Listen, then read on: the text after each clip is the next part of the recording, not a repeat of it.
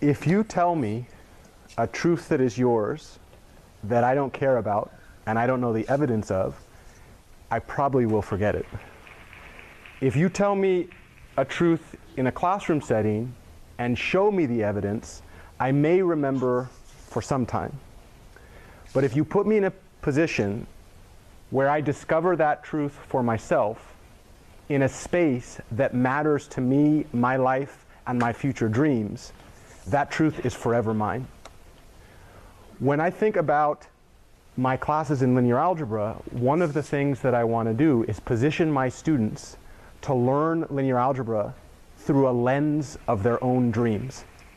In particular, allow them to study that theory by introducing them to ideas that they want to study in their future and contextualizing the entire curriculum through their own hopes and their own vision. This project is the second in a long series. I have at least eight more in the queue, in which I'm trying to redesign the linear algebra class to have a choose your own adventure component. In any linear algebra. Hey, Steve, have you seen that clip? Yeah, I've seen it. Awesome. Um, Steve, I'll, I'll let you go ahead and start. I have so much to say on the advice that Jeff is presenting here. Not uh, not advice, maybe philosophy that he's presenting here. If I can learn how to end my share screen. Oh, here it is. Okay. Um, so I think it might be interesting to share how might students channel what Jeff is saying for these instructors for themselves in their courses. And you might not have been able to capture everything that he said, but just just your first take. Uh, just making content relevant to their lives and like have an outside application. I mean, it's, it's kind of refreshing sometimes when it's you understand what you can do with something. I think it makes it easier to stick. Yeah. One thing I can say is, especially this quarter, because I'm taking four CS courses, I've never done that before. I really recognize so many of my professors um, invest in the classroom time to nerd out on STEM concepts or to, to, to say things that they've said for many, many times over many, many terms. So that really means if we know anything that we've learned about learning, mm, that is not us actively learning anything when that's happening when they're geeking out about something. I mean it's cool that they're geeking out about it right? Because they're genuinely interested and some of that might rub off. But usually by the time they're geeking out about something i already had like 20 to 30 questions that i that were prerequisites to understanding their joke or understanding what they're saying. So I, I can't really appreciate that moment of them smiling at themselves when they're talking about something. So in other words when jeff is saying that if he as an instructor can position students so that they can discover truths or discover the beauty behind some of these concepts in STEM, then they might be able to remember that more. I would say Jeff has actually given that advice for his students and us as a cohort by focusing on the process because if if we don't focus in on the process we actually aren't positioning ourselves to discover the truths that are behind the subject matters at hand. So that's one thing I wanted to share about that. Jeff? Um, so one of the things that comes up, um, what you just said, actually, uh, there there have been studies at how bad um, education is, or a lecture is for education. Um, there's a really great one. Um, let me see if I can get the name of it um, it, it, it uh, it's a it's very very well known in um, certain realms. Uh,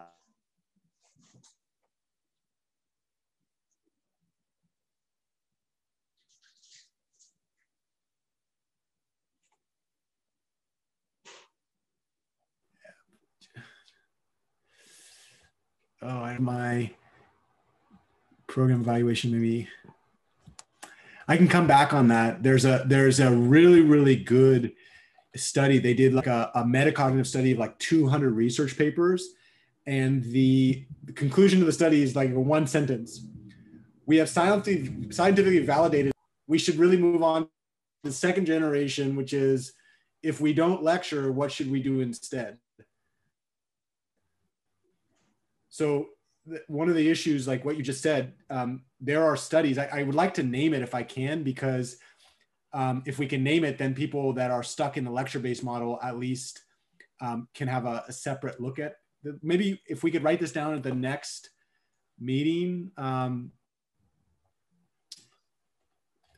because I can go back and and actually get the name of this thing. Um, it's a famous paper. I think it was in the National Academy of Sciences. And in, uh, anyways, the, the point of that though, like what you're saying, I agree. Well, the only person learning a lot is the teacher, right? Because they're, every time they lecture, they're re-triggering their own concept images and they're, and they're actually myelinating their own brain, right? But for everybody else in the room, it's a passive environment. Like you're, like it's literally not a learning environment. It's more of a, uh, expectation communication mechanism, right? They're just saying like, I expect you to know this stuff because to actually learn takes for the amount of content, it's physically impossible to make the kind of connections in the brain that's required.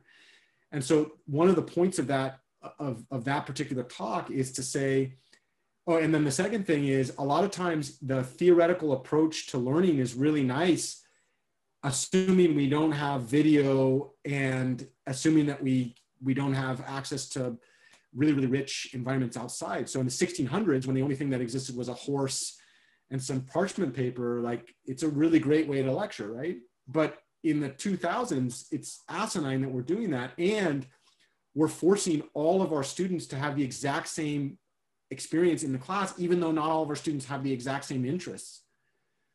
Um, you know the sad thing is the moment that a teacher actually takes that challenge seriously, they'll realize that, oh my God, education is way harder than just lecturing, right?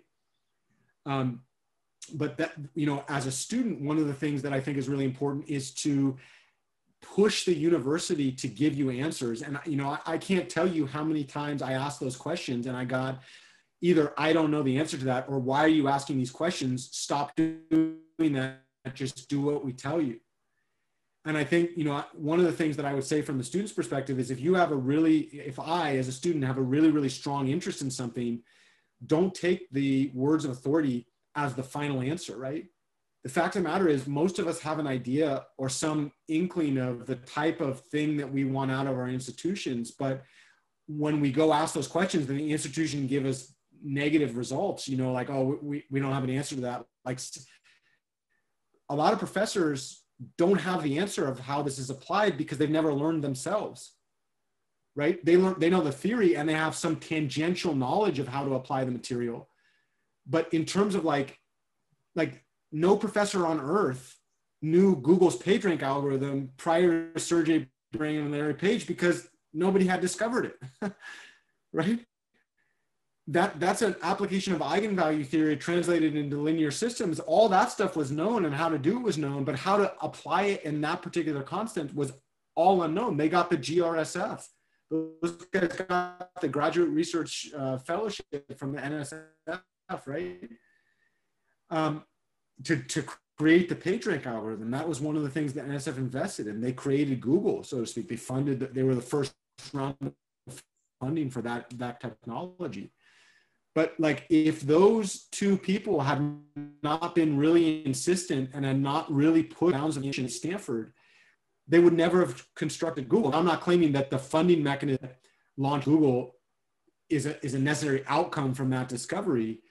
Those are two separate things. But my point is, students sometimes forget how much agency they have in the student teacher relationship. Student is recognize that if you have some some desired outcome from your education that has to do with how do you apply the knowledge in practice in your particular field keep that you know imagine that question that that project of figuring out how to apply this stuff as a plant and every nutrients in the soils. And sometimes you're going to go you know sometimes get buffeted by rain or by by a hurricane or you know which is the professors telling you you're crazy or whatever right but at the end of the day this is our education it's not their education what they're doing is they're providing the foundation you know some foundational knowledge but it's really us that creates that value there and i think systemically speaking from system transformation i would i would challenge other professors to um, to find ways to integrate that type of thinking into their classes. I'm, I'm currently doing that in my quote unquote research career. But from the student's perspective, until that systemic transformation happens, I would say, you know, believe in yourself and believe in your questions and then really push the institution and don't don't take no for an answer right that doesn't mean to flip off the instructor and tell them that you know their mother grew up in a in a gutter and their father's a a pig, right? You don't have to be disrespectful about it. But if, if one professor doesn't have the answer, recognize that A, maybe that person doesn't know the answer to that question, or B, the incentives of that person's career have blocked them from taking your question seriously. You know, and the, and the way that I always think about this is, do we pay, what, what do we pay for in our, in our, in our society? Do we pay for A's in calculus classes? I mean, scholarships, I guess. But if, if you look at, at the stuff that gets really, really celebrated, it's people that leverage old ideas in new ways.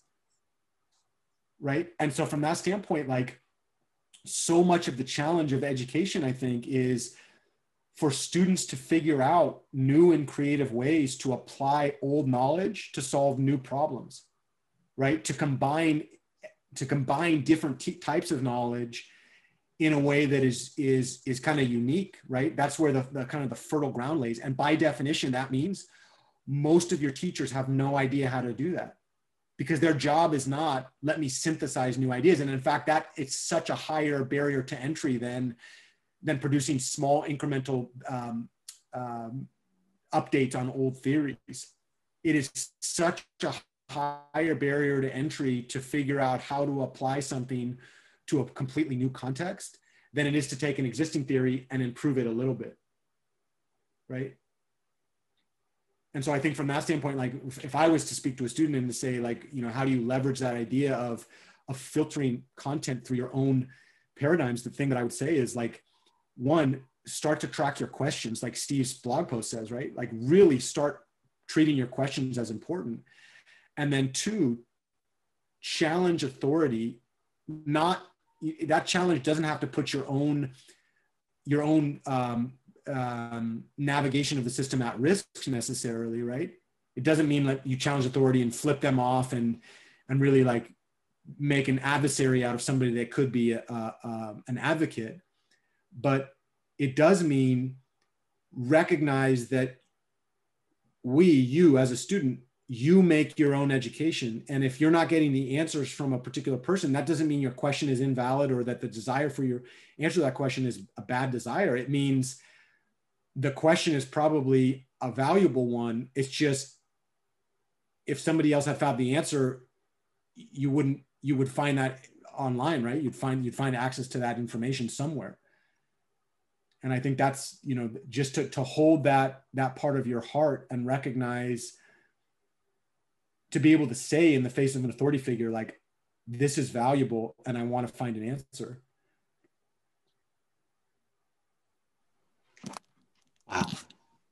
i'll add that i'll add one last thing to that. So if i was speaking to a student um, who's struggling to understand how to make sense of lecture i might actually compare lecture to going to a stand-up comedian show. But if you don't have the prerequisite knowledge of the the let's say pop culture in what they're about to present and say, you're not going to get any of the jokes at all and it's going to be absolutely miserable. Like literally people are laughing in Zoom classes, people are usually two are participating in the Zoom chat box and then 75 minutes is over and you're done. So to defend against that, uh, revisit your lecture notes. Try to capture as much as you can in lecture, whether it be questions or whether it be notes and before the next class. Um, that is your crash course education to be able to get the quote unquote metaphorical jokes that your professor is dropping on you in the actual lecture. such a big one. That's that's a great analogy, right? And it also it, it, that really does challenge the concept of like it, it brings it to a head. You know, I, I, I do let's let's finish this because I think it's important. So this is one of those situations. I'm trying to remember, right? I'm trying to remember this this theory. Um, and lo and behold, there it is. That's the paper. Active learning increases student performance in science, engineering, and mathematics. Yep. And then the who's the first author there? Scott Freeman. Okay, so let me just read. So did you see how fast that was for me to find that? How long did that take? Yeah, that's why I like hard pieces of paper.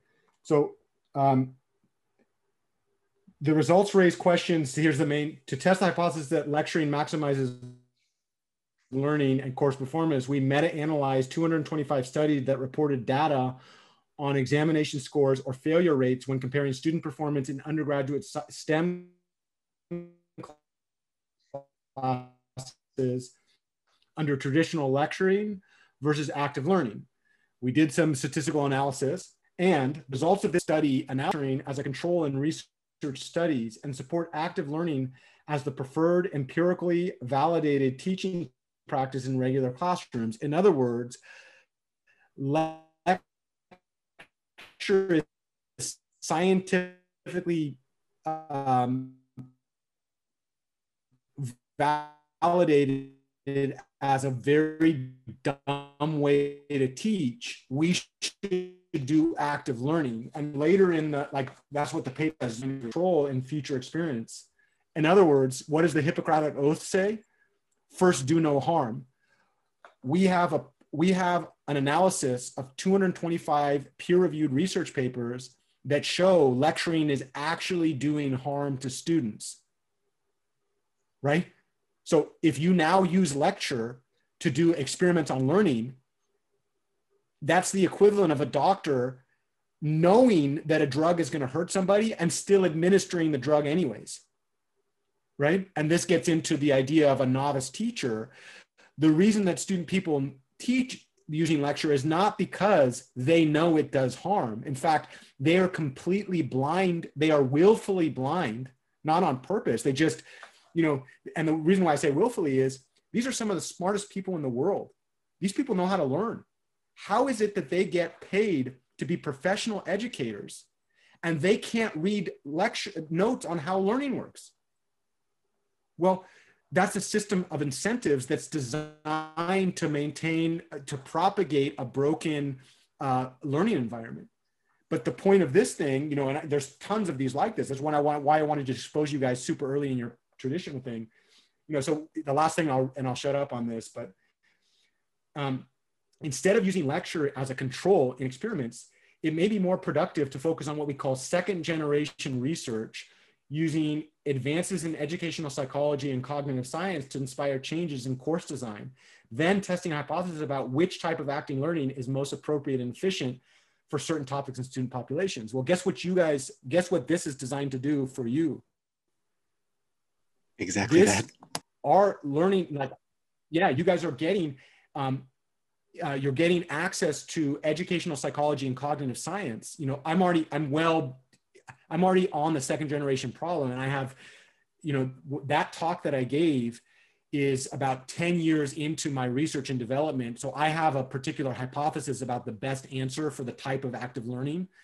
And that has to do with both this realization, this is a, I would call it foundational realization, and then also understanding of motivational theory and how interest develops and all that stuff. So the, the talk actually is well beyond my published scholarship so in order to understand that talk, there's probably like, I don't know, at least five, but more like 10 papers that I should write contextualizing that. But my, my feeling is it's um, the development of those resources is much, much harder than the, um, yeah, I, that's more on that later. But part of the learning code is not only for the students that are going to benefit from that they're, they're, we're leveraging cognitive science and psychology to teach them how to become professional learners but for you two guys one of the reasons that i say that you're going to be thought leaders is you guys are going to have you will become knowledgeable you'll become educated in that space as part of your education. So not only are you becoming content experts and not only do you have that to offer